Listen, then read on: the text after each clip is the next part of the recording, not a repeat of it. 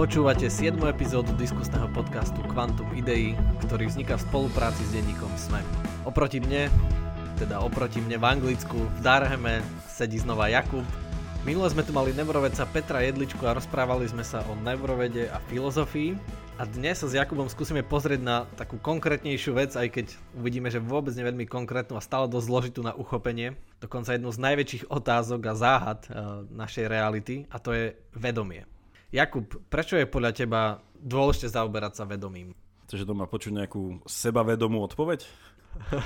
Inak to je pekné, že slovenčina nerozlišuje, alebo teda rozlišuje dva významy slova sebavedomí. Že jedno je taký, že človek, ktorý si verí, a druhý, ktorý si je vedomý seba samého. Takže ja sa ti pokúsim dať sebavedomú odpoveď v obidvoch významoch tohto slova.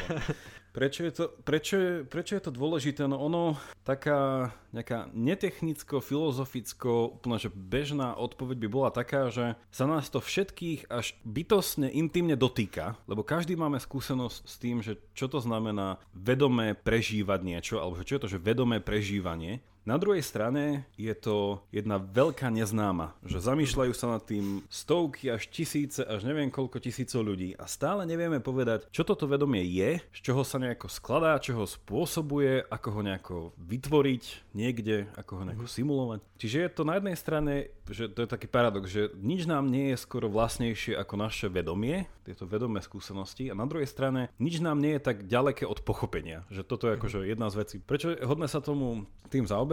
A druhá, že je to už dlhotrvajúci problém, že je to nevyriešená otázka, ktorá sa s nami ťahá už storočia, no a uvidíme, či dnešná veda už je bližšie k odpovedi, alebo či je to teda vedecká otázka. To je možno otázka na teba, že je problém vedomia, alebo problém poznania, čo to vedomie je.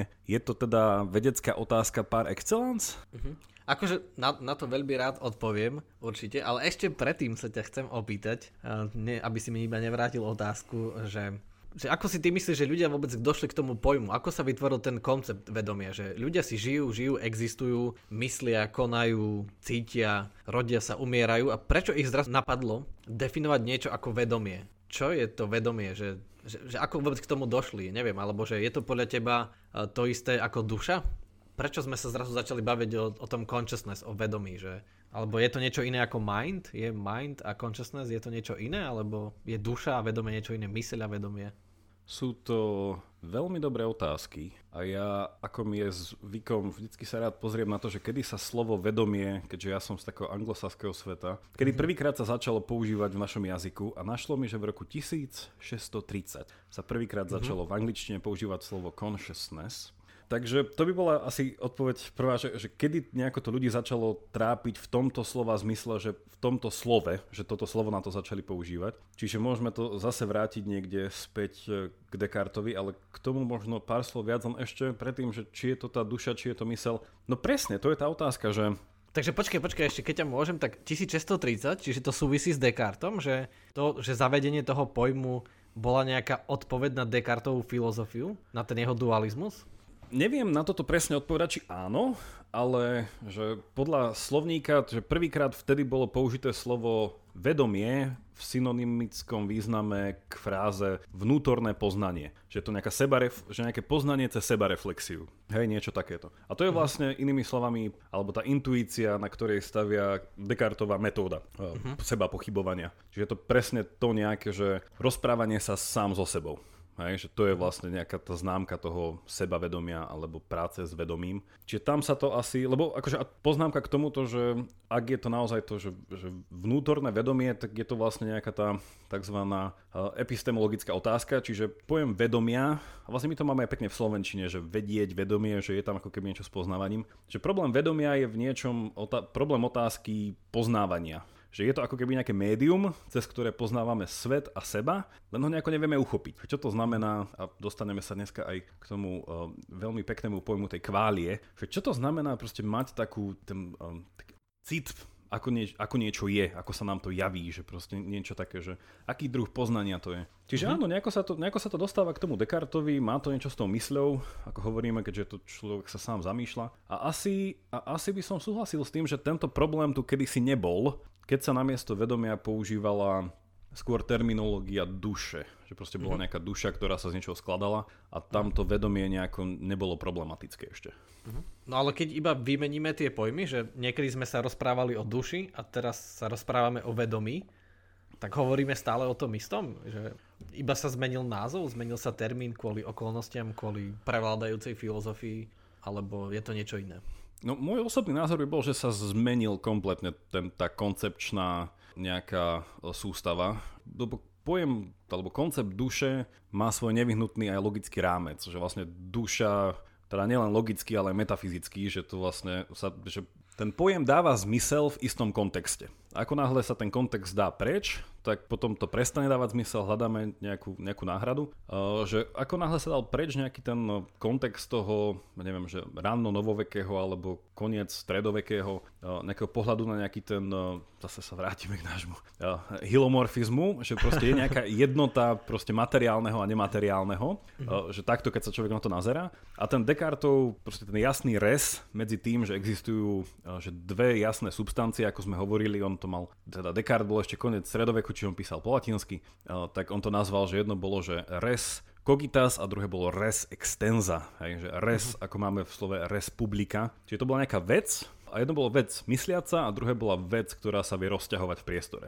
A preňho boli toto dve veci a to vedomie. To bola presne tá otázka toho res cogitans, že tá vec mysliaca, že čo to znamená, keď sa vec nejako uvedomí, keď myslí sama o sebe.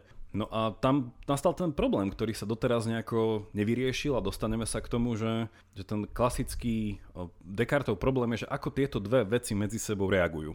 Že ako sa vedomie vzťahuje na, ja neviem, dneska povieme, že mozog, alebo na naše telo, alebo niečo takéto. Že akým spôsobom sa ovplyvňujú, či jedno z druhé vychádza, či nejako... A toto je vlastne celý ten problém, ktorý nastolil tá zmena, ktorú vidíme u Descartes. Že zrazu proste dve veci sú viac v opozícii, ako boli dovtedy. Takže preto asi vtedy aj to vedomie začalo byť takou väčšou neznámou. Ako to, že to išlo k tomu, že vedomie má niečo spoločné s mozgom, je už dnes veľmi dobre dokázané, lebo vieme, že keď je človek pri vedomí a keď napríklad spí, čiže stále žije, ale nie je pri vedomí, tak vidíme v tom, ako sa ten mozog správa, ako tie neuróny svietia, ktoré signálne dráhy sú aktívne, že vidíme v tom jasný rozdiel. Že v tomto je niečo ľahké povedať, že áno, že tento človek je teraz pri vedomí, alebo nie je. No nie je to vždy úplne ľahké, ale že v tom... či bdie alebo spí, je celkom ľahké povedať. A to si myslím, že veľmi ľahko aj pre poslucháčov je, že kde nejako v svojom bežnom prežívaní nájsť ten pojem toho vedomia, že presne, že toto každý pozná, že upadol do bezvedomia, alebo že nie je pri vedomí, že potrastením, že kým príde zase k vedomiu, alebo keď človek v kóme, hej, a takéto veci, že je tam nejaký jasný ten biologický rozmer toho, že čo je to vedomie, lebo vieme ho nejako v úvodzovkách vypnúť, alebo naštartovať, alebo niečo také. Na druhej strane, a tomu sa dneska dostaneme, tomu veľkému problému, že čo to znamená naštartovať, vypnúť a tak ďalej.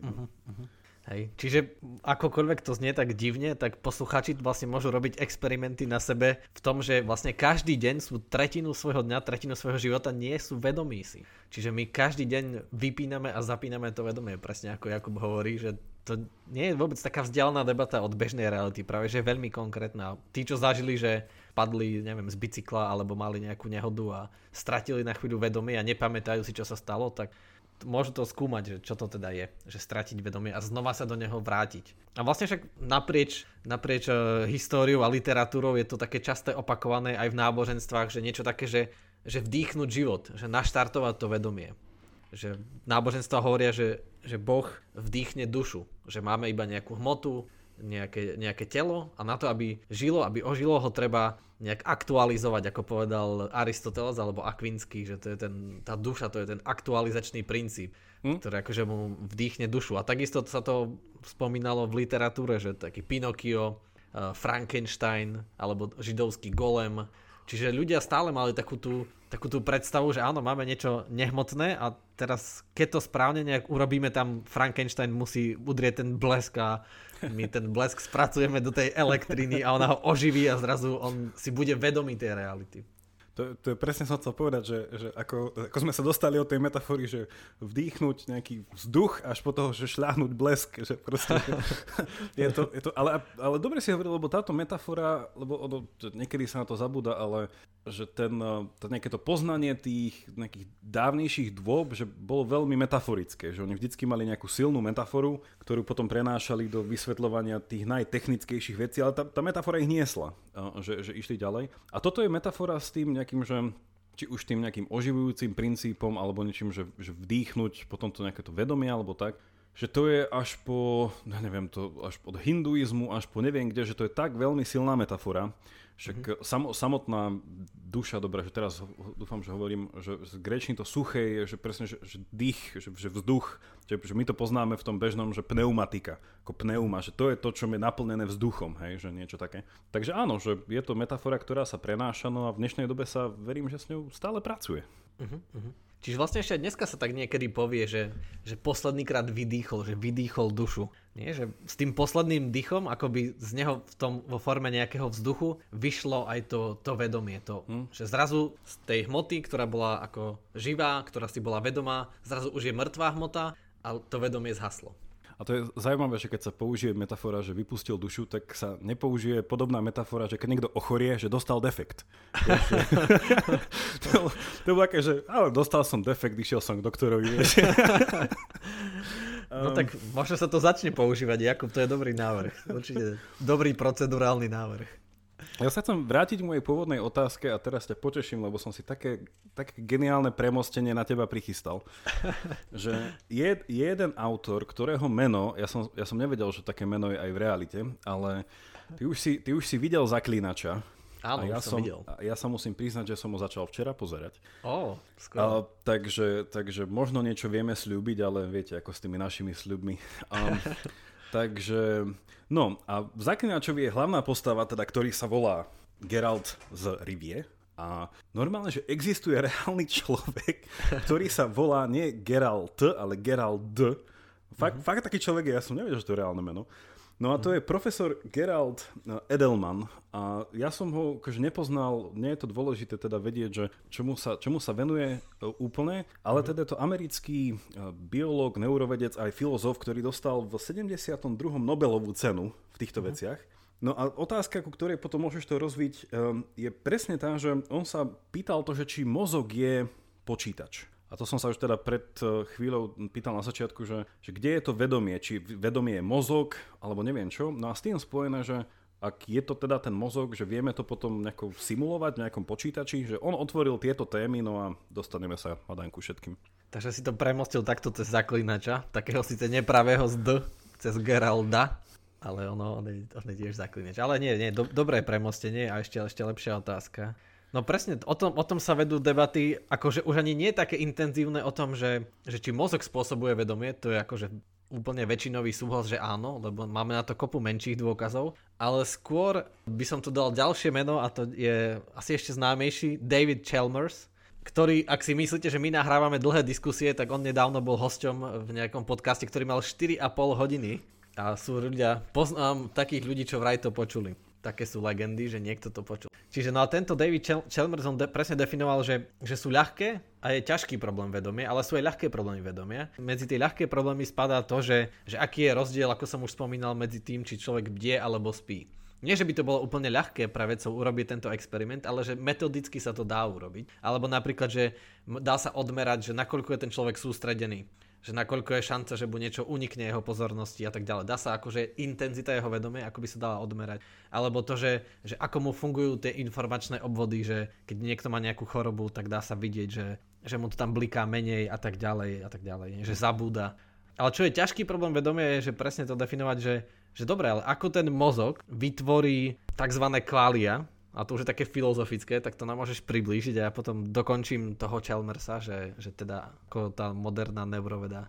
Veľmi zjednodušene kválie je pojem vo filozofii, ktorý sa dá vystopovať až tak ďaleko ako proste Aristoteles a spol. A v slovenčine poznáme k tomu veľmi blízke slovo kvalita. A úplne ide, pre zjednodušené rozlíšenie, ide presne o ten kontrast medzi kvantitou a kvalitou. Že medzi niečím kvantitatívnym a kvalitatívnym a s tým spojené vlastne vysvetlenia, že to kvantitatívne vieme merať, vieme sa k tomu postaviť nejako objektívne, vieme to proste s odstupom pozorovať, proste dá sa s tým robiť nejaká empirická vec. Na druhej strane toto kvalitatívne je v niečom také, že subjektívne, nemerateľné, je to vlastné človeku, hovorí sa v žargone filozofie, že je to také, že fenomenologické, že to tak nejako, že z pohľadu prvej osoby. Na tieto kválie sú presne ten druh nejakej kvality, ktorú má nejaká vec. V tomto prípade je to naša skúsenosť, naša vedomá skúsenosť, ktorá je nejakým spôsobom nekvantifikovateľná. Že vlastne, že úplne sa vyhýba hociakým pokusom ju zmerať, ju dať ju na nejaký stôl a nejakú replikovať a tak ďalej. No a príklady môžu byť také, že je toto nejaká naša nejaká skúsenosť, napríklad, že vnímania že červenej farby. Hej, že červenosť nejakej veci, že ako ju vnímame. Podobne medzi kválie by patrilo aj vnímanie vlastnej bolesti, že ako ja ako človek z vlastného uhla pohľadu vnímam bolesť. No určite sa dostaneme aj k tomu klasickému príkladu, ktorý my sme ešte nespomínali, ale tá otázka toho, že aké kválie so sebou prináša život netopiera. Takže takéto niečo v skratke. Áno, áno.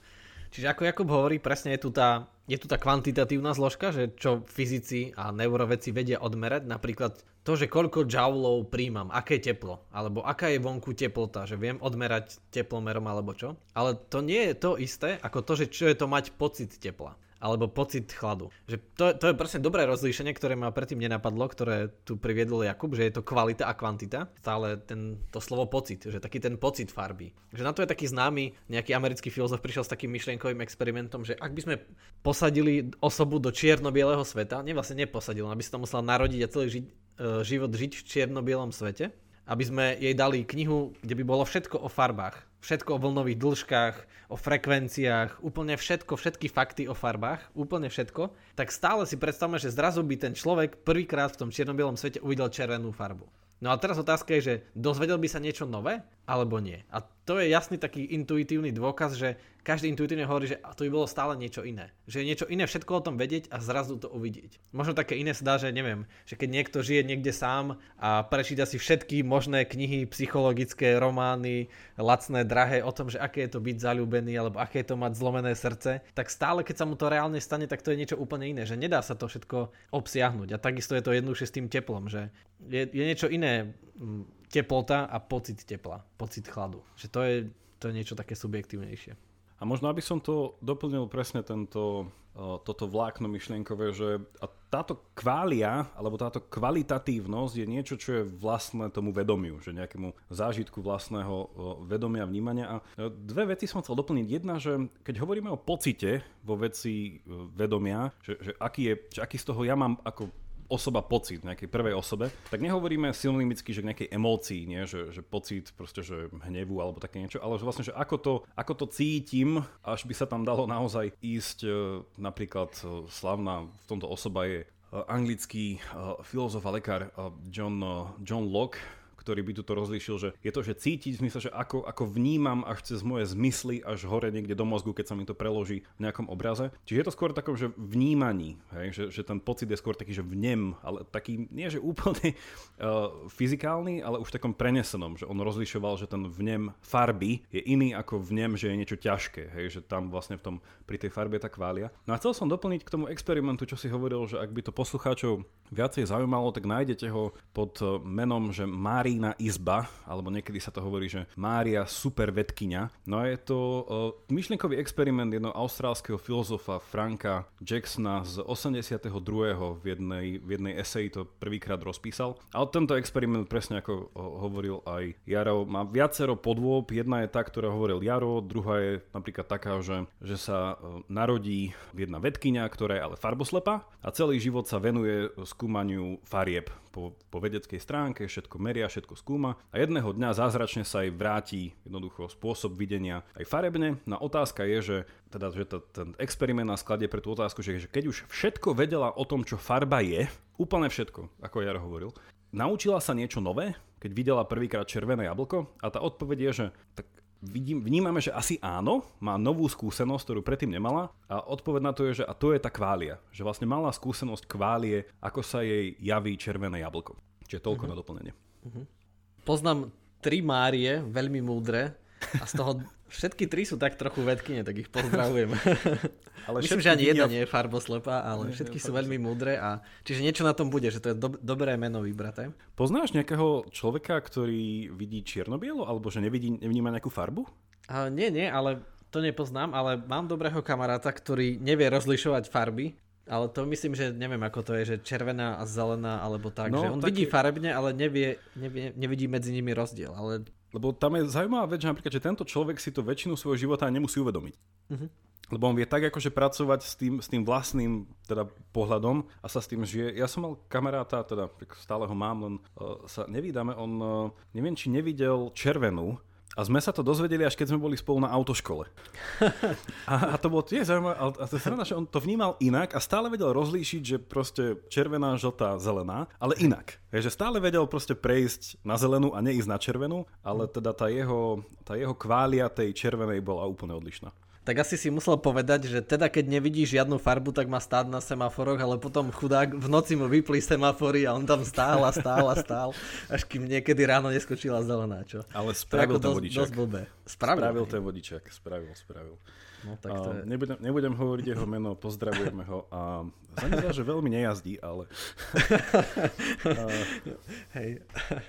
Ale vlastne k tomu ešte, že napísal taký filozof Thomas Nagel, taký známy článok, ktorý sa volá, že aké je to byť netopierom. A to je vlastne tiež o tých kváliach, že keby sme presne toho netopiera úplne o ňom vedeli všetko, rozobrali ho, vedeli do poslednej bunky ho poznali, jeho mozog poznali, stále by sme nevedeli, aké je to ním byť tým netopierom a lietať si a neviem, čo netopiere jedia, ovocie asi a spať v jaskyni hore nohami.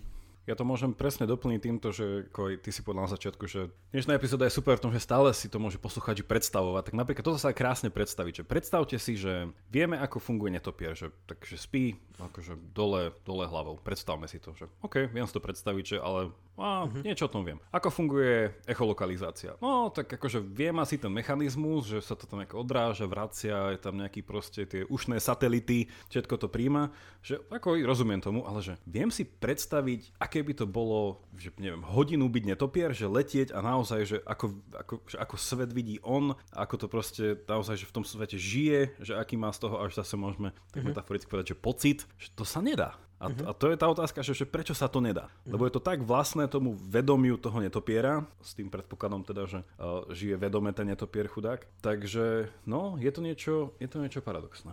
Áno, tu sa možno tak ako také núka, také ďalšie rozlíšenie, že vedomí si reality a byť akože nejaké, že sebavedomí si, ako si to presne hovoril, že to je také v slovenčine ťažké, že to self-consciousness je ešte niečo iné ako iba obyčajné consciousness. Môžeme povedať, že je teplomer si je vedomí vonkajšej reality, lebo ako náhle sa mení teplota, tak on mení tam tú hladinu toho olova, ktorá sa už teraz nepoužíva, tak nejaké iné látky, ktorá sa tam používa. Čiže aj prístroje si môžu byť vedomé reality, že reagujú na vonkajšiu realitu, ale to, že byť si sebavedomý, že mať nejaký vnútorný život, nejakú vnútornú skúsenosť, že uvedomujem si, že som netopier, že som nejaká entita, že tu sa začínam a tu sa končím, napríklad keď netopier je na tej v tej jaskyni a teraz, že uvedomuje si, že tam ešte, kde sú moje nohy, to ešte som ja, ale tá jaskyňa to už nie som ja, alebo že iný netopier to už je niečo iné. No a vidíš, a to je zaujímavá otázka, že majú zvieratá vedomie, alebo že keď my si uvedomujeme, že sme, no tak napríklad, že kameň alebo stôl. Uvedomuje si, že ja som stôl, že má nejaký vnútorný život, že je to možné? Ono napríklad, toto by sa dalo ešte skomplikovať tým, že pridať tu zase z angličtiny zoberiem, lebo neviem, ako je to v iných jazykoch, ale oni ešte v angličtine rozlišujú medzi slovom, že awareness a consciousness a potom self-consciousness. Pričom to prvé je, že niečo také, že vedomie, alebo že som si vedomý, že beriem na vedomie. Hej, že niečo také, že viem o tom, ale súčasne to je také, že môže to byť aj v takom, že vnímam to. Že prídem do nejakej miestnosti a vnímam veci okolo mňa. Hej, že bol som si vedomý toho, že na stole bolo, ja neviem, pero. Takže že toto by bol, že tam rozdiel. A potom tá otázka je, že čo je to vedomie? Hej, a niekto by povedal, že no to je presne to, že napríklad, že prídem do miestnosti a viem si jej byť vedomý. Že viem, že toto som ja, tu už končím. Súčasne viem, že aha, že je tam niečo hentaké a viem s viacerými vecami, viem ich rozpoznať a ak je to potrebné, tak viem s nimi vedome pracovať a ak pre mňa nie sú dôležité, tak mi uniknú mojej pozornosti. No a tam je potom, že tá otázka, že či toto je, čo je vedomie, alebo potom to, čo sme my potom k tomu ešte doplnili, že vedomie ešte je plus tá schopnosť nielen si byť toho vedomí tej miestnosti, ale ešte tú miestnosť nejako svojsky, subjektívne vnímať. Zase sa opakujem tie slova, ale že mať z tej miestnosti nejaký pocit, hej, že prídem do tej miestnosti a nielen, že vidím, aká je, ale že cítim sa tam útulne, alebo že bojím sa, alebo že cítim sa tam blbo. Hej? A takéto veci, že čo by napríklad, keby zase s tým netopierom, že keby on do nej zaletel, do tej istej miestnosti, že možno toto by mu ani nemalo prečo napadnúť, lebo je úplný iný druh organizmu, ktorého tá biologická stavba toto nepredpokladá. A už týmito slovami ťa nejako pozývam k tomu, že nakoľko je vedomie vec biologická až fyzikálna. Áno, to chcem určite na to odpovedať, ale ešte som sa tu hlásil, len Jakub ma ignoroval chvíľu. Jakub bol zahľadený. Jakub bol zahľadený do svojho vedomia. Tak iba, že to presne, čo sme hovorili, že uvedomovať si tú miestnosť, to je niečo, čo vedci hovoria, že to je jedna z takých atribútov vedomia nevyhnutných, a to je, že fenomenálna skúsenosť, že mám nejakú skúsenosť s tou izbou. Ale ešte tam musí byť tá... Okrem toho poznania a tej fenomenálnej skúsenosti, tej kválie, tam ešte musí byť nejaká intencionalita. To znamená, že ja si musím uvedomovať, že ja som ja, že niekde začnem, niekde končím, ale že mám, že keď vôjdem do tej miestnosti, tak mám tam nejaký zámer, že uvedomujem si, že prišiel som do tej miestnosti, lebo som si tam prišiel po oblečenie alebo po mobil. Že niečo v tej miestnosti, že uvedomujem si, že čo ja tam v tej miestnosti robím, ako s ňou interagujem. A ďalej tá introspekcia, že uvedomujem si, ako s ňou interagujem navonok, a potom si uvedomujem dôsledky tej interakcie pre seba, pre moje vedomie. Že keď sa niečo vonku deje, tak na to môže zareagovať presne nejaký prístroj, že zmení teplotu, alebo že vyskočí nejaká hladina, hej. Ako keď ste videli seriál Černobyl, dozimeter začne pípať, lebo sa objavia radioaktívne látky vo vzduchu. Ale ja si uvedomujem, že čo to pre mňa znamená, že uvedomujem si tu ten vonkajší svet z hľadiska na mňa. Chcem k tomu iba dodať jedno a už ja budem chcieť povedať niečo o tom, či to vedomie teda je čisto fyzikálna vec alebo nie. Áno, vyhýbam sa tomu, viem. Hej, ale ja to tu mám poznačené. Takže čo je na papieri, to neújde, že by ti ušiel aj papier. Takže ja som chcel tomu dodať, lebo toto je vo filozofii veľmi potrebné rozlíšenie a podľa mňa je úplne každodenné a je veľmi ľahko pochopiteľné, že ako aj ty si hovoril, že v tej, keby sme to nazvali, že vedomie je taká krabica a že čo všetko v nej je, že aké má nejaké časti, alebo ako sa prejavuje, alebo čo je s ním spojené, tak presne sa tam dávajú také veci, že prísť do tej miestnosti a mať nejaký úmysel, že v nej niečo spraviť, nejako ju chápať. Čiže že s tým vedomím sa často spája presne to, že úmyselnosť, potom je také, že predstavivosť, hej, nejaká imaginácia, pracovať s nejakými hypotetickými týmito scenármi. Súčasne je tam vec, že učenie sa, hej, že akým spôsobom, či je všetko či je učenie vedomé, nevedomé, a tiež je rozmýšľanie, hej, že veľakrát je rozdiel, že nevedomá vec je tá, ktorá že iba sa zdá, že rozmýšľa, ale v skutočnosti nerozmýšľa, ale iba niečo simuluje. No a tu chcem ešte dodať, že keď sme hovorili o tej úmyselnosti, tak presne toto je ten rozdiel toho Descartovského. To je tá vec, ktorú Descartes celkom dal jasne od seba a neviem, či sa to dá až úplne dať od seba. A jedno je, že intencionalita, čiže tá úmyselnosť, a potom druhé, čo bola tá res extensa, čiže tá extensionalita, čo je vlastne že rozťahovačnosť. No a aký je tam rozdiel, ako sa to spája? Rozťahovačnosť je, alebo že tá extensionalita, že do akej šírky niečo vie ísť, hej, že fyzicky ako ďaleko, hej, že takéto niečo. A tá intencionalita je, že to nie je, že tá metafora tam už neplatí s tým, že je to nejako fyzicky do diaľky, ale intencionalita je skôr že o nasmerovanosti. Predpokladá nejakú pozornosť, nejaký výber, nejaký cieľ alebo niečo. No a to je vlastne vlastnosť u Descartes, vlastnosť mysle, hej, že ona je intencionálna, pričom telo bolo extensionálne, že telo sa vie pohybovať nejakým smerom, ale ten metaforický pohyb mysle nejakým smerom je jej úmyselnosť, že sa vie pohybovať k nejakému cieľu, k nejakému výberu, k nejakej ďalšej myšlienke. No a toto sa spája v tom vedomí, že nakoľko napríklad tá extensionalita mozgu, ktorom nejakým spôsobom chápeme, že tá úmyselnosť je, alebo sa odohráva to vedomie, že ako to spolu reaguje. Či naozaj vieme jedno odvodiť z druhého, alebo nie. Tam nám niečo povie vedec. Ako som spomínal, podľa všetkého je mozog nevyhnutná podmienka na to, aby vedomie existovalo. Akože stále sú také teórie, o tom až potom ešte budeme rozprávať, že všetko si je vedomé. Aj to, čo nemá mozog, ten taký panpsychizmus, ktorý sme krátko spomenuli aj minule. Ale zatiaľ predpokladajme, a neuroveci a väčšina filozofov a vedcov pracuje s tým, že mozog je nevyhnutná, ale nie úplne dostačujúca podmienka na to, aby to vedomie vzniklo. Lebo mozog má aj mŕtvý človek, alebo mozog má aj človek, keď spí. Alebo mozog má aj človek bez vedomí. A ten mozog môže byť stále aktívny aj je.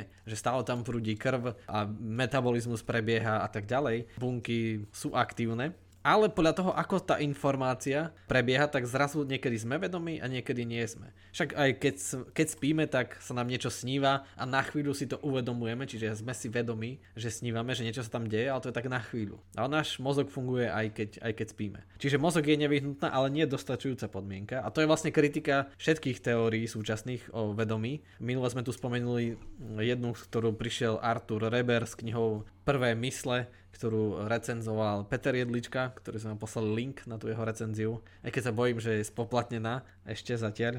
No ale presne, ten hovorí, že na to, aby niečo malo vedomé, že to je vedomie je biologická vec. Že so životom prichádza automaticky vedomie. Že baktéria už si je vedomá, bunka si je akoby vedomá, len je to taký nižší level vedomia. Že ako rastie tá biologická komplikovanosť, rastie aj komplikovanosť vedomia. Čiže to je taký jeden pohľad a taký v súčasnosti celkom populárny pohľad je Integrated Information Theory, s ktorou prišiel Giulio Tononi a veľmi ho podporuje taký veľký neurovedec Koch, ktorého sme tiež minule spomínali. A tie vlastne hovoria, že na to, aby vzniklo vedomie, je potrebné, aby tam tá informácia bola integrovaná. Na to existuje také grécke písmeno, oni zaviedli, že phi, a to sa dá normálne podľa nich odmerať. Dá sa odmerať, nakoľko je nejaký fyzikálny systém vedomí. A oni hovoria, že na to nie je potrebné biologická stavba, len je potrebná integrovaná informácia, čo je taký zložitý matematický pojem, ale môžeme poslať link, je to aj, majú aj na Wikipedii to skratke vysvetlené.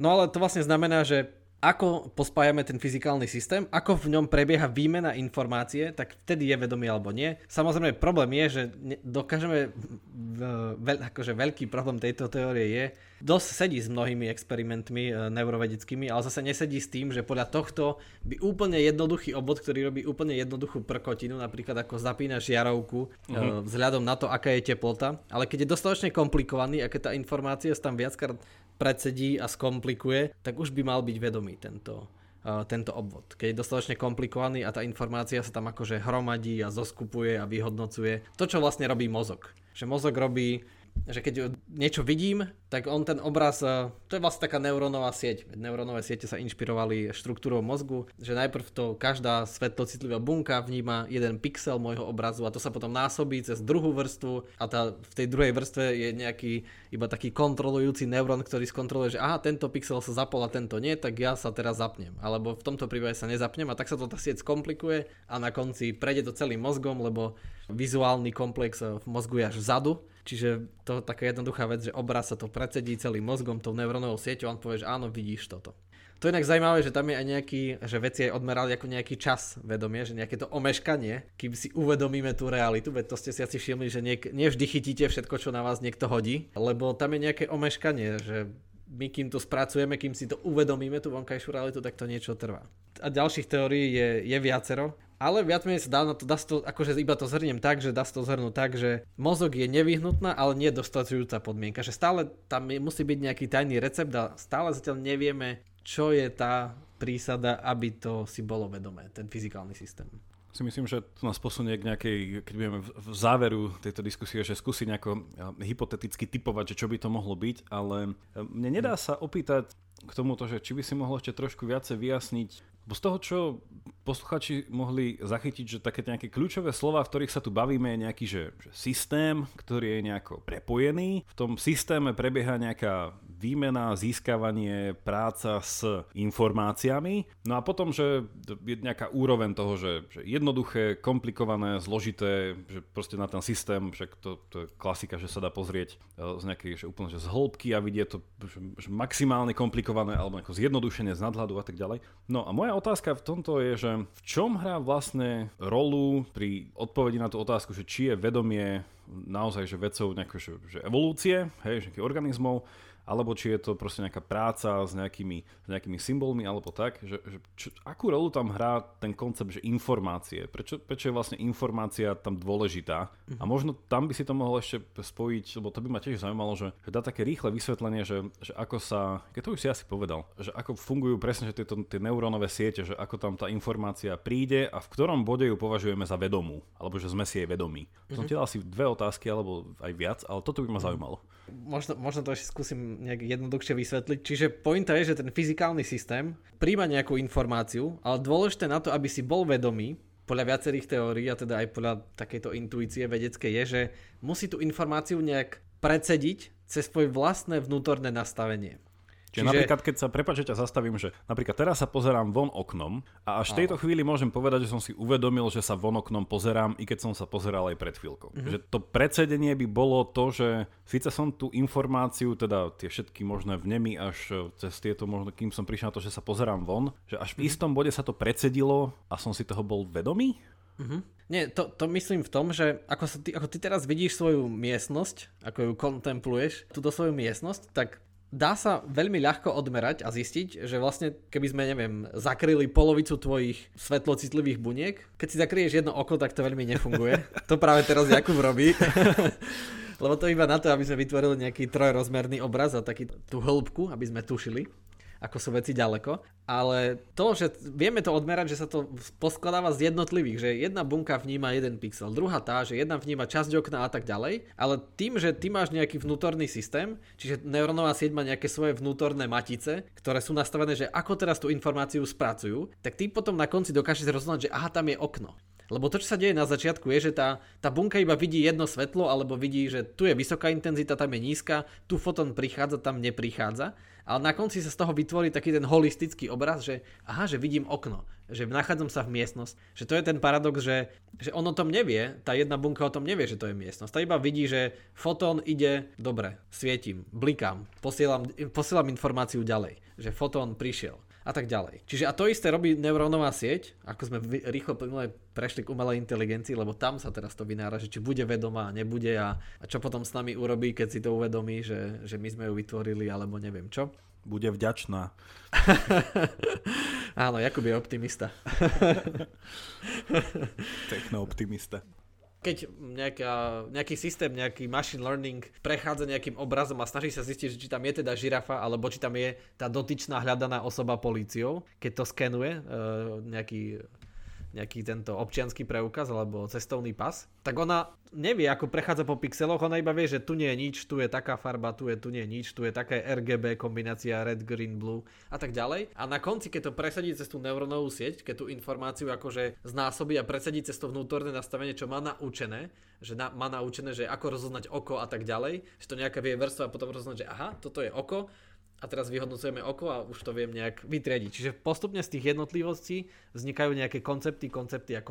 A to je vlastne to, že ako sa tá informácia integruje a potom si to dokážem uvedomiť. Že to je na tom také divné, že aj ako som spomínal veľakrát, že tie prístroje si dokážu uvedomiť nejakú jednotlivú vec, že ako sa deje teplota, aký je elektrický prúd, koľko radioaktívneho materiálu, aké žiarenie intenzívne v okolí a tak ďalej. Ale nevedia to nejak predsediť to, aby si to uvedomili, aby došli k tým konceptom a nejak ľudský mozog to paradoxne vie. Vie na to prísť. Že vie si uvedomiť tú realitu ako celok. A tu môžem opäť pripomenúť nášho zaklínača, ale nášho vedeckého zaklínača.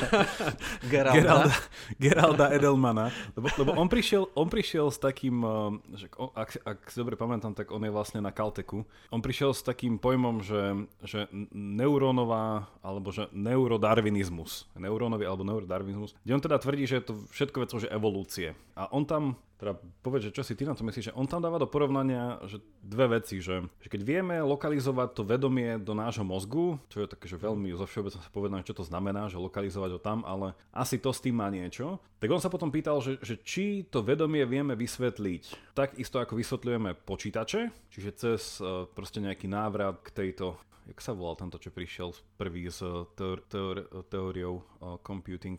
Turing.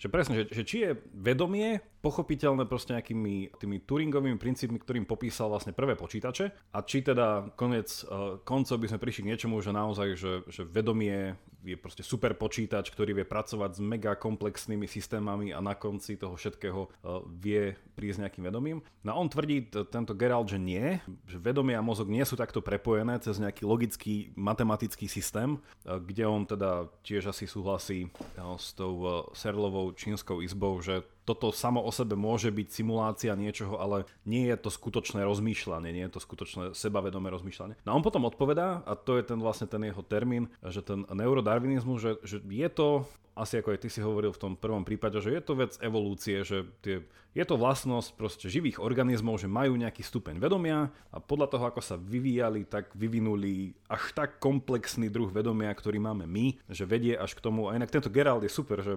dáme linky, že on si normálne berie do úst také slova, že poézia, symbolický jazyk, metaforickosť a neviem čo. A hovorí, že toto nie je možné simulovať počítačom. Že preňho počítač nikdy nevytvorí poéziu, ak ju teda neodsimuluje od iných zdrojov. A on hovorí, že toto je niečo evolučne dané. Že súhlasíš s tým? Tak ozaj, ten Gerald znie ako dosť dobrý zaklínač. Akože niečo to meno ťa ovplyvňuje. Vieš, aký má dobrý podnadpis jednej knihy? Ten sa volá, že ako sa hmota stala... Počkaj, tu mám napísané. Že nie je, že vedomou, ale on má, že tá kniha sa volá, že univerzálne vedomie a ten podnadpis sa volá, že ako sa hmota stala predstavivosťou. To je aké dobre, nie? Že ako sa hmota stala predstavivosť. Aha, ja už som čakal, že povieš niečo také, že príručka zaklinača v 21. storočí. Alebo niečo také. Tak, čo viem, tak tento Gerald nebol mutant, takže teda zatiaľ z toho, čo o ňom viem. A vidíš, že to súvisí s niečím iným. To ako zaklinač sa stane zaklinačom, ale to sa dá vlastne aj dneska, to je taká tá kyborgizácia, dneska by sa dalo povedať, že ako sa dajú vylepšiť ľudia a možno aj ich vedomie. Ale z tomu, čo si hovoril, že ako to súvisí s evolúciou, že práve to je tá ťažká otázka a často nepochopiteľná, že dobré, ale že prečo evolúcia vytvorila niečo také ako vedomie? Veď keď som si toho vedomý, to akože áno, prináša to nejaké výhody, ale zároveň to, že vlastne to môže byť najväčšia brzda tej evolúcie, to, že si to uvedomím, hej? Zrazu keď si to uvedomím, tak si môžem seknúť. Povedať si, že ja kašem na evolúciu, ja už nebudem zlepšovať túto hierarchiu života a nebudem už vyvíjať život ďalej, ja na to kašlem.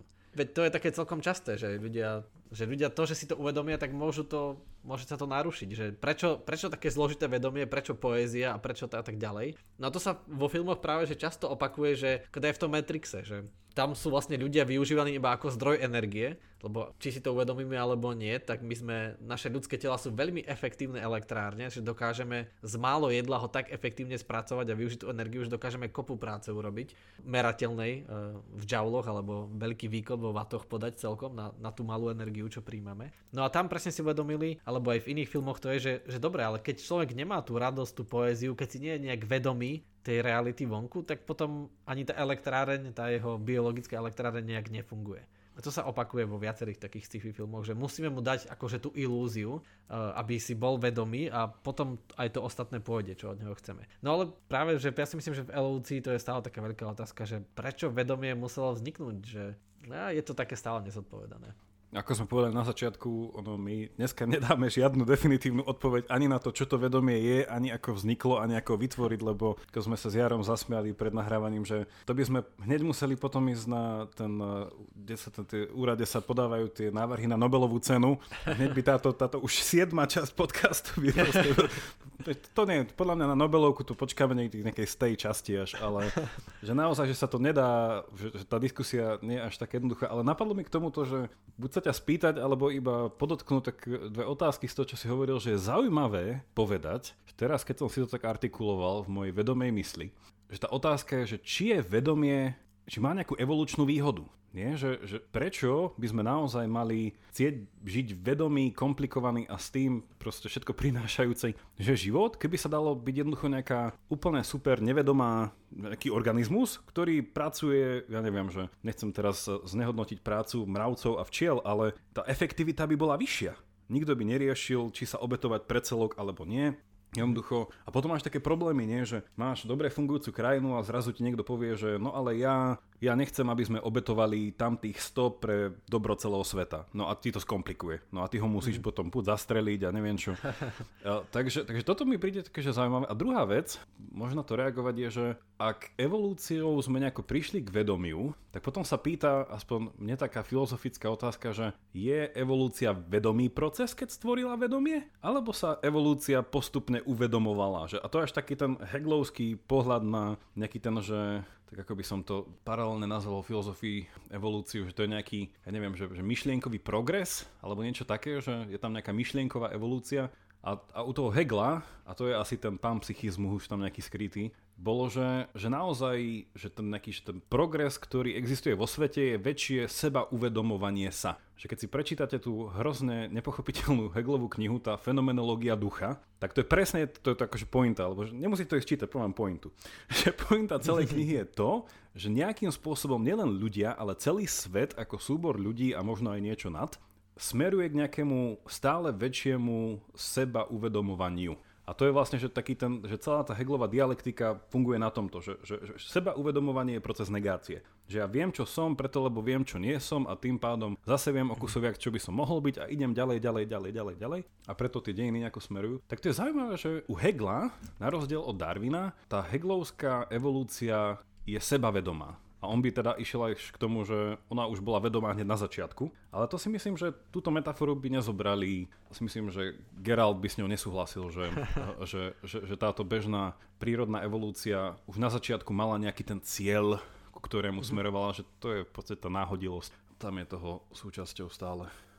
Áno, tu presne dobre zapadá ten panpsychizmus, že panpsychizmus hovorí vlastne, že celý vesmír si je vedomý, že každá malá časť vesmíru, každý atom, každý elektrón má v sebe ako keby nejaké malé vedomie alebo malý potenciál pre vedomie. Čiže v tomto by sedelo v tejto logike v panpsychizmu, že postupne sa vesmír čoraz viac seba uvedomuje, lebo ako človek rastie, tak si možno uvedomuje, ako sa vyvíja, uvedomuje si, viac poznáva seba, viac poznáva realitu, viac je jej vedomý. Takisto aj vesmír ako čím je starší vesmír, tým si môže viac uvedomovať tým napríklad, že tých malých častí, ktoré mali potenciál byť vedomé, tak sa spájajú čoraz vedomejšie si veci. Že ten ako keby, akokoľvek to znie tak akože až príliš poeticky alebo ako, takže ako keby si to ten vesmír chcel uvedomiť.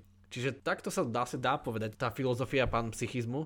No ale samozrejme to má tiež veľa zádrhelov a práve že ja nie som z tejto teórie veľmi nadšený, lebo oveľa viac sedí to, že to má niečo spoločné so životom a s biológiou, že vedomie je skôr biologická vec, lebo jasne vidíme, že to, čo je biologicky komplikovanejšie, akože dáva a preukazuje oveľa viac všetky známky vedomia. Čiže napríklad už zvieratá, že ako sme minule spomínali, že sa niektoré zvieratá dokážu spoznať v zrkadle, že jasne si uvedomujú, že čo potrebujú, že potrebujú potravu, potrebujú sa ukryť, čiže majú nejaké uvedomenie si seba a tak ďalej. A človek, ktorého mozog je dokázateľne komplikovanejší ako všetko ostatné biologicky, tak javí oveľa väčšie známky. Napríklad taká hviezda, ktorá je neviem koľkokrát takže možno aj 30 krát hmotnejšia ako človek alebo ako ľudský mozog, tak nič nejaví žiadne známky uvedomenia si. Čiže očividne to je v nejakej, že tá informácia tam je kľúčová, tá informácia a tá biológia je tam oveľa viac kľúčová. Ako ten panpsychizmus je taký trochu uletený a presne potom, ako Jakub hovoríš, potom by to tak znie, že ako, či tá evolúcia si je vedomá, že potom mala evolúcia cieľ už dopredu, že aha, idem vytvoriť vedomie, že to je môjim cieľom, to je koniec dejín, to by sa Hegelovi páčilo, koniec dejín. Ale tak ľudia si často myslia, že všetko možné už označili za koniec dejín, ale nejak to nikdy nevyšlo zatiaľ. Tak viete, že aj tisícročná ríša trvala iba 12 rokov. A takých bolo veľa. Takých bolo veľa, alebo kedy si mysleli, že to nemecké usporiadanie koncom 19. storočia, že to je ideálne, tak teraz si možno myslíme, že liberálna demokracia je koniec dejín. To už nič lepšie sa nedá. Nie, že by som niečo mal proti, že som fanúšik liberálnej demokracie, ale asi vďaka tejto historickej vedomosti si uvedomujem, že aha, asi to ešte nebude koniec dejín a niečo lepšie sa ešte možno dá vymyslieť. No tak presne, že tá evolúcia je paradoxná v tom, že teraz aj nie len s tým vedomím, ale tak celkovo, že ako sa evolúcia rozhodla, že aha, že vznikla nejaká molekula DNA a teraz sa budem zachovávať, že táto molekula je fajn a teraz sa budem zachovávať, že to predpokladá ako keby nejaké zhodnotenie zvonka, že aha, toto je hodná informácia zachovávania. Hej, a v tejto súvislosti, že stále ma tá myšlienka neopúšťa, že prečo je naozaj, že prečo to, že máme vedomie, je evolučná výhoda, lebo neviem, že v súvislosti, že neviem, som čítal, ale že je fakt, proste, že ľudské mláďatá, teda že deti a celkovo, že vývoj ľudského tela a teda človeka ako takého, že trvá oveľa dlhšie v porovnaní s hociakým iným zvieraťom. Čiže vlastne, že pre nás je evolučne výhodnejšie to, že jednoducho že človek dorastá nejakých 8-9 mesiacov a potom vlastne, že ešte je dlhé roky teda dlhé roky. To nemal by byť dlhé roky, ale minimálne oveľa dlhšie v porovnaní s inými zvieratami, ktoré po narodení jednoducho dvakrát ich matka oblízne a už po nejakom mesiaci už ju nikdy neuvidia.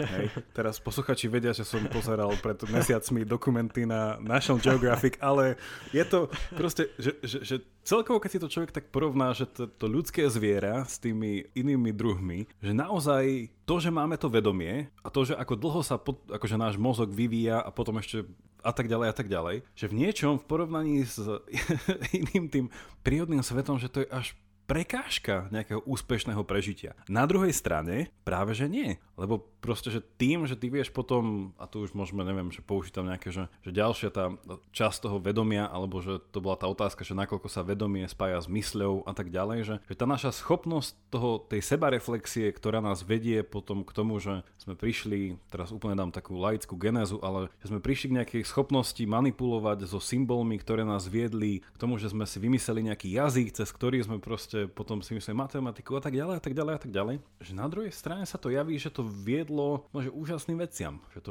že byť si vedomý seba samého, ale je to... No, je to stále mi to nejde do hlavy, že vrtá mi tá myšlienka, že prečo to teda, že aká je tá evolučná výhoda toho, lebo to úplne, že dáva do jasnej paralely to, že čo je výhodné pre nás ako živočíšny druh, čo je, ako už som spomínal, výhodné pre úplne iný živočíšny druh. Že tam by proste to vedomie bolo úplne, že tragické. U nás by to bolo vzhľadom na teda povahu nášho bytia úplne tragické si byť nevedomý sa a byť proste zombík, že to je úplne, že Sokrates by sa v hrobe otočil, že môžeme parafrázovať, že nevedomý život nie je hodný žitia. Nie, že, Áno, to je zároveň aj taká skrytá reklama na jednu eseistickú súťaž.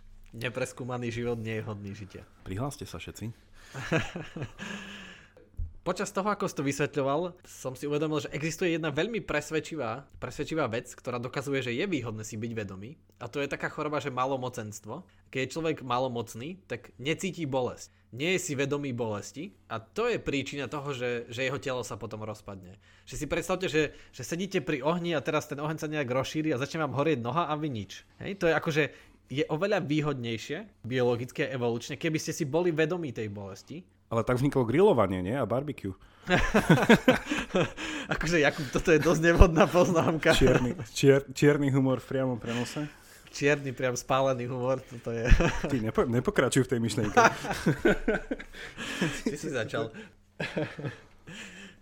Bolesť je taká krásna vec, že, ktorá je taká kvalitatívna a nie kvantitatívna. Že nevieme, je veľmi ťažké, že niekedy si ľudia pýtajú, sa to často rieši, že chcú lieky proti bolesti a im lekári nevedia, ako definovať, že teraz akú veľkú bolesť cítia, že teraz dá mu obrovskú dávku a on sa stane závislým, že stojí to za to, že je to dobrý trade-off, že nevieme, ako tú bolesť kvantifikovať, že to je taká kvalitatívna vec. Ale presne táto choroba ukazuje, že je výhodné mať nejaké toto uvedomenie si bolesti, že toto som ja a teraz akože mám defekt. Mám defekt a trpím. Čiže, a takisto to môže byť pri hociakých iných chorobách, že niekedy je výhodnejšie si uvedomiť, že aha, tak dostávam defekt, vypúšťa sa mi vzduch, ako dávam do života, ako vidíte túto Jakubovú cyklistickú metaforu, tak potrebujem si oddychnúť, lebo inak by akože ten organizmus mohol skončiť. Čiže asi to má nejakú evolučnú výhodu, ale zároveň, ako si uvedomujem, má to aj mnoho nevýhod, lebo ľudia môžu byť presne si uvedomiť a protestovať. Čiže môžu si uvedomiť a nerobiť to, čo... Ako tam si niečo uvedomím, tak ako by som na tým mal moc. To sa tiež často vo fantázií knihách používa, že ako náhle viem meno niečoho, tak mám na tým moc. Tak nechcem k záveru načínať úplne novú tému, ale nedá mi poznamenať, že vo filozofii táto otázka teda prežívania, poznania, nejakej komunikácie vlastnej bolesti, teda tak nejakej subjektívnej bolesti, je fascinujúca v tom, že aké je to komplikované, že nechcem úplne začať novú tému, ale v tomto odporúčam si prečítať v filozofických skúmaniach Wittgensteinových, že ako je ťažké až nemožné nájsť nejakú, no teraz to poviem tak technicky, ale že gramatiku alebo logiku nejakého subjektívneho chápania bolesti, ktorá by bola zrozumiteľne komunikovaná iným. A vlastne ten Wittgensteinovský predpoklad je, že i keď je bolesť taká fenomenálna, že je to naozaj nejaká kvália, tak aj to pochopenie tej kválie a jej schopnosť komunikovania je stále závislá na nejakom zdieľanom pocite bolesti. Že inak povedané, že keby sme všetci nevedeli, čo je to, alebo že nemali všetci, vzhľadom na to, že sme istý druh organizmu, nemali skúsenosť neviem, s bolesťou hlavy, tak ja, keby som ju mal ako jediný na svete, tak ju neviem zrozumiteľne komunikovať ďalším.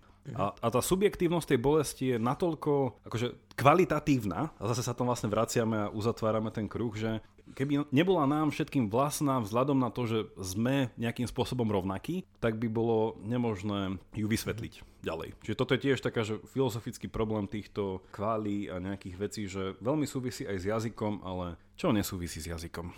Takže... Vidíme, že táto otázka je veľmi komplikovaná a stále, akože musím povedať, že neexistuje na ňu odpoveď a je veľa rôznych teórií vedomia a veci sa stále hádajú a kritizujú a často veci komplikujú, že vymýšľajú druhy a poddruhy vedomia, že nejaké P vedomie, A vedomie a tak ďalej a tak ďalej. Ale že stále to nie je konečná, ale že čo tak akože môžeme zhrnúť, že čo teda o vedomí vieme, je určite to, že mozog sa, akože už teraz je nepopierateľné, že ozaj mozog je nevyhnutný pre vedomie. Chýba tam ešte niečo, ale že mozog je nevyhnutný, lebo keď si niekedy udrieme hlavu, tak môžeme stratiť vedomie, ale keď si udrieme nohu, tak asi nestratíme vedomie. Jedine, že by bolesť bola taká veľká, že sa to dá znova ale vystopovať do mozgu, že nás to vypne, ale nás to vypne cez mozog. Čiže vieme, že mozog je nevyhnutný, ale potom je tam nejaká informácia, čo sa deje v tom mozgu.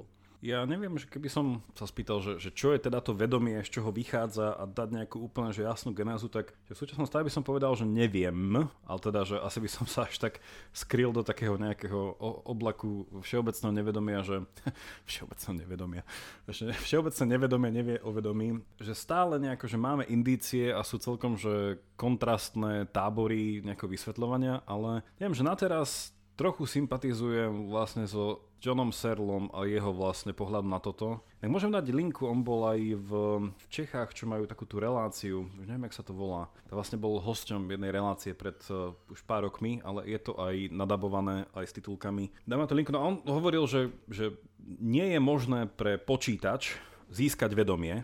Nie je. A teda, že to je koncepčný problém, čo sa nedá vyriešiť tým, že budeme mať stále lepšie počítače, kvantové počítače. Proste to môžeme sa k tomuto argumentu asi sa aj vrátime pri umelej inteligencii, ale a on potom povedal, že presne, že vedomie nevieme ešte ako, ale nejakým spôsobom vychádza z našej povahy toho, že sme organizmy. Že nie je to mechanická vec, ale povedať, že sme organizmy, to je tak všeobecná definícia, že to treba veľmi rozpýtvať a môže to znamenať až to všetko alebo nič, ale že tiež byť organizmom v tomto slova zmysle tiež by nezahŕňalo iba čisto, že vysvetliteľné, neviem, že nejakými biologickými procesmi iba, že proste, že to, že sme organizmy, ako sme si pred chvíľou ukázali, vedie až k tomu, že máme jazyk a tvoríme poéziu, čiže v tomto slova mysle by som to chápal ako organizmus, ale nejakým spôsobom by som o vedomí súčasne rád čítal, keby o ňom písali ako filozofi, tak aj neuroveci, tak aj proste...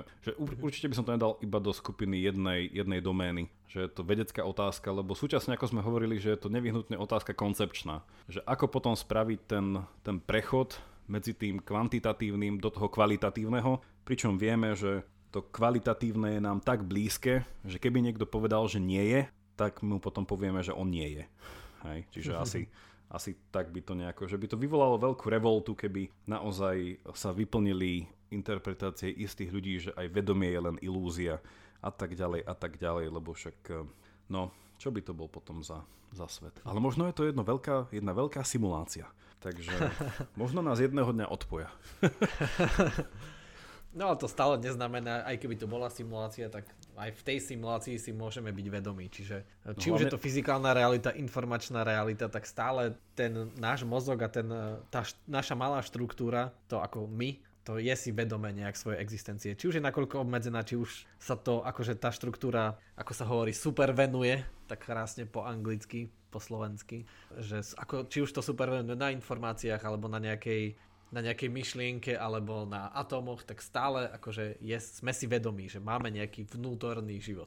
Čiže to je asi to vedomie. Vedomie je taký vnútorný život, presne to, čo hovoríš, kvalita. No, a stále, keby to bola aj simulácia, tak je za ňou nejaký simulátor, ktorý ju robil asi s nejakým úmyslom, takže bum, aj vedomí. Takže je to náročný koncept. Hej, takže vlastne hovoríš, že dá sa odvodiť k tomu, že celý vesmír si musí byť vedomý, alebo jeho stvoriteľ, alebo jeho simulátor. To sú tie klasické argumenty, no, že, hej, že vždycky to nejako, tam tá rozmýšľanie v tých nejakých systémoch alebo proste v nejakých tej hierarchii. Čiže akože buď to potom niekde sekneš, alebo ideš ďalej, no hej.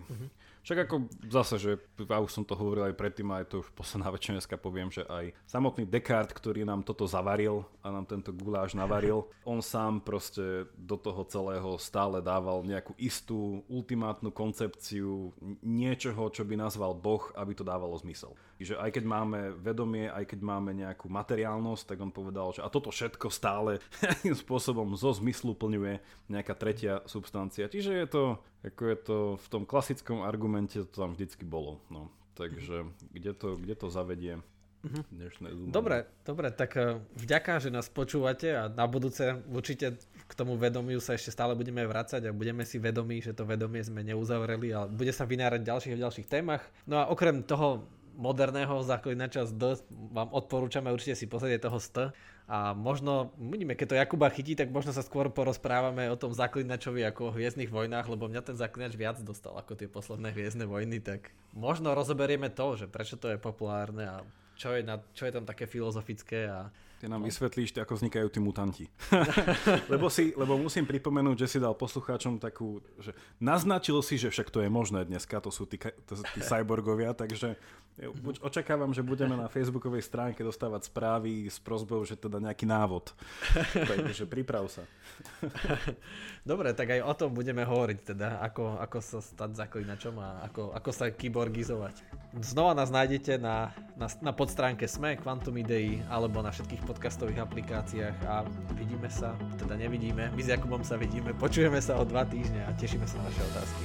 Majte sa. Majte sa všetci.